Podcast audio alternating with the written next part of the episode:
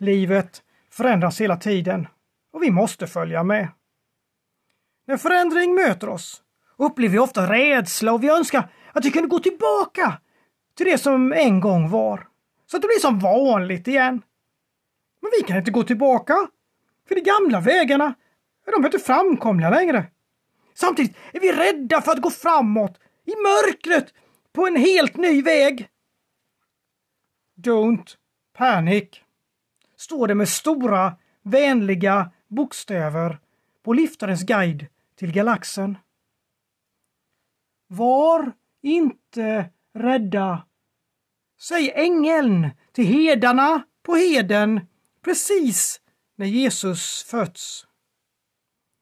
Var inte rädda, säger Jesus till lärjungarna i båten mitt i stormen. Var inte rädd, står det 73 gånger i Bibeln.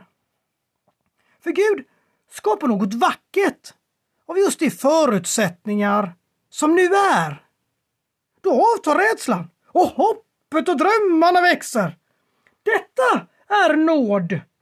Och den nåden är öppen för alla. I eh, Bruce Springsteens sång Land of Hope and Dreams får vi en uppmuntran till att packa väskan och ge oss av på resa ut i det okända med vetskapen om att det inte finns någon väg tillbaka. Låten avslutas som en klassisk gospelsång om ett tåg som välkomnar alla människor utan undantag. Helgon och syndare, förlorare och vinnare, all aboard! Detta är just vad nåden säger oss. Du är accepterad. Gud tar emot dig. Gud accepterar dig även det som inte är acceptabelt. Nåden skiner med sitt klara ljus över alla människor i alla tider genom Jesu uppståndelse.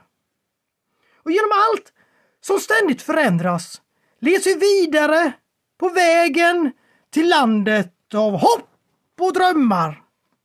Så nu står vi här i slutet av denna episod av Besides. På en enslig perrong långt ute på kanten av västra spiralarmen av Vintergatan.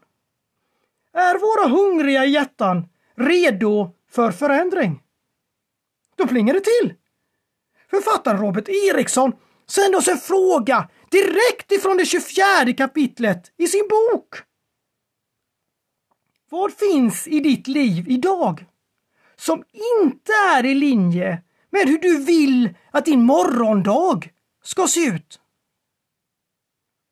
Här sitter jag, Lenort, inklämd i kupén de kallar Spotify, på den linje vi kallar World Wide Web och vinkar och säger adjö.